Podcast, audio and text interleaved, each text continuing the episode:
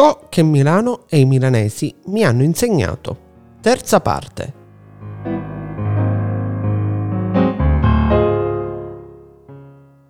Il ritorno a Palermo.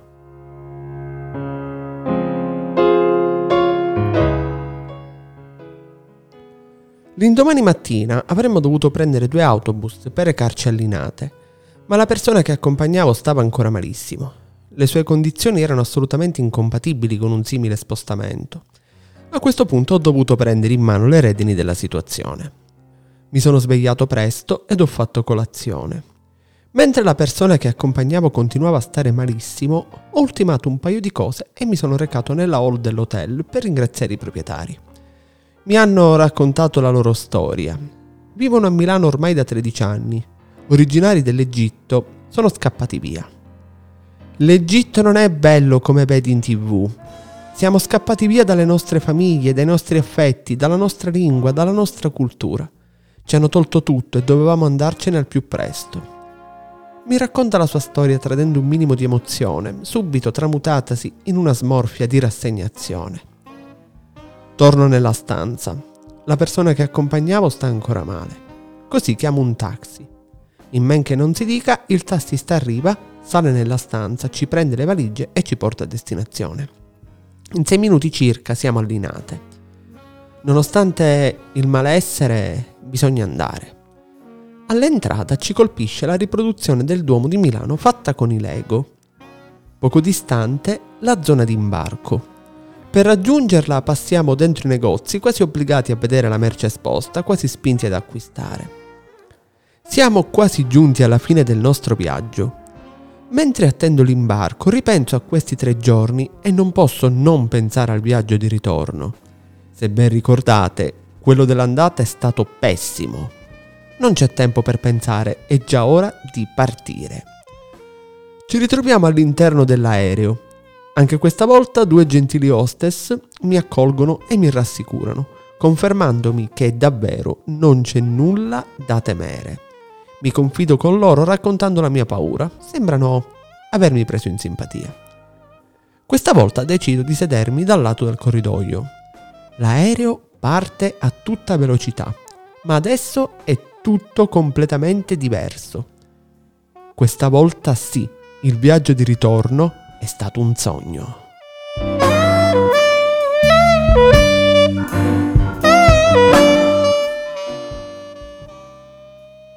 Certo, non posso dire di non aver avuto qualche paura, ma è andata molto molto meglio. E così a conclusione di questa tre giorni c'è spazio per una sorpresa nel giorno di San Valentino ci vengono offerti dei cioccolatini a forma di cuore. Non avrei mai immaginato nella mia vita di vivere un San Valentino a 33.000 piedi da terra. Un'esperienza incredibile. L'aereo tocca il suolo palermitano alle ore 15, in anticipo rispetto a quanto preventivato. Bentornati a casa.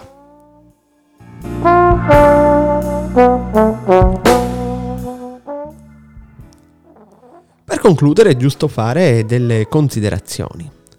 Questa esperienza mi ha davvero dato tanto, così come ogni volta che ho incontrato.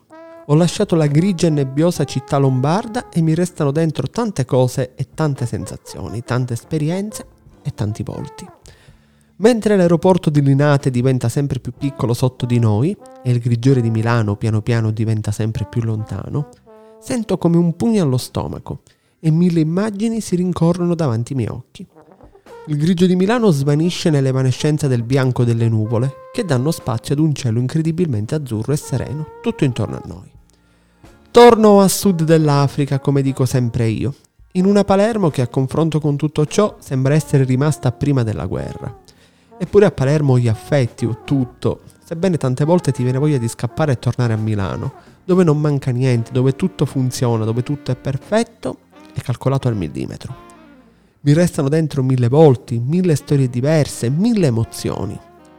Da questa esperienza ho capito tanto, ma sintetizzando ho capito qualcosa di più.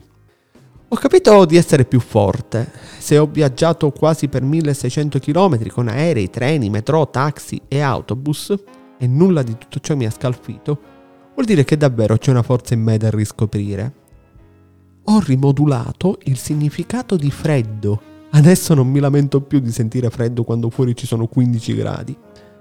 A Palermo la connessione dati funziona meglio che a Milano. Strano a dirsi, eppure a Palermo raggiungo 90 mega, a Milano non sono mai andato oltre i 40. A Milano devi camminare a destra se ci tieni alla salute. A Milano fa freddo se cammini per strada, ma a Milano fa caldo se entri nei negozi. A Milano devi tenere i biglietti sempre a portata di mano, perché devi usarli per entrare nella metro, per uscire e per mostrarli a decine di controllori. A Milano devi essere cordiale e sorridente sempre, anche se non hai voglia. I musoni non sono certo visti di buon occhio. E se hai un problema non è certo colpa degli altri, quindi lascia a casa i problemi che sono solamente tuoi e non prendertela con chi non c'entra nulla. Con Milano non si scherza. Milano è la capitale della serietà. Le cose funzionano e le regole si rispettano. Chi sbaglia paga. E se sbaglia non si lamenta e non cerca scuse. Se non vivi a Milano devi comportarti da milanese rispettando regole e buone maniere, se non vuoi essere additato o redarguito. Il milanese è un'altra razza. E non lo dico assolutamente in senso negativo, ma lo dico per far capire che è proprio il DNA ad essere diverso. Sono proprio le persone ad avere un'altra forma mentis, evidentemente vincente rispetto a quella panormita.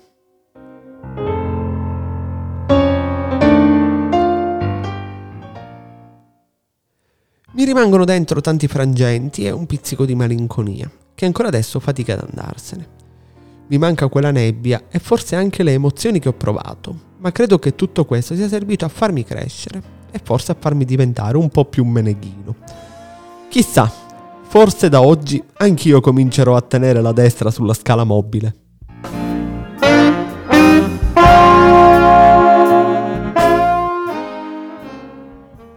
Ben ritrovati cari amici a questo nuovo appuntamento con pensieri, frasi ed emozioni, il podcast del Bar Giomba. Ultima parte del mio viaggio a Milano che si è composto lungo queste tre puntate, bellissime, emozionanti, tanti ricordi, soprattutto per un viaggio che vi ricordo risale a febbraio del 2016 e che adesso assume un significato completamente diverso in tempi di pandemia, in tempi di difficoltà sicuramente è tutto diverso, sicuramente tante cose sono andate diversamente rispetto a quanto ho raccontato in questo podcast. Però, come ho detto nelle precedenti puntate, soprattutto è stata la voglia di sperare, la voglia di pensare ad un cambiamento che avverrà, che ci sarà prima o poi, che in qualche maniera mi ha spinto a raccontarvi di questo mio viaggio. Vi ringrazio per aver seguito queste puntate, per aver seguito questo racconto in tre episodi, ma per aver seguito tutte le puntate del podcast che vi ricordo trovate su Spotify, su YouTube, sui social. Seguitemi su Twitter, il Giomba, o su www.ilgiomba.it, il Bar. Grazie come sempre per la cortese attenzione con cui mi seguite e a tutti voi un caldo saluto. Ciao!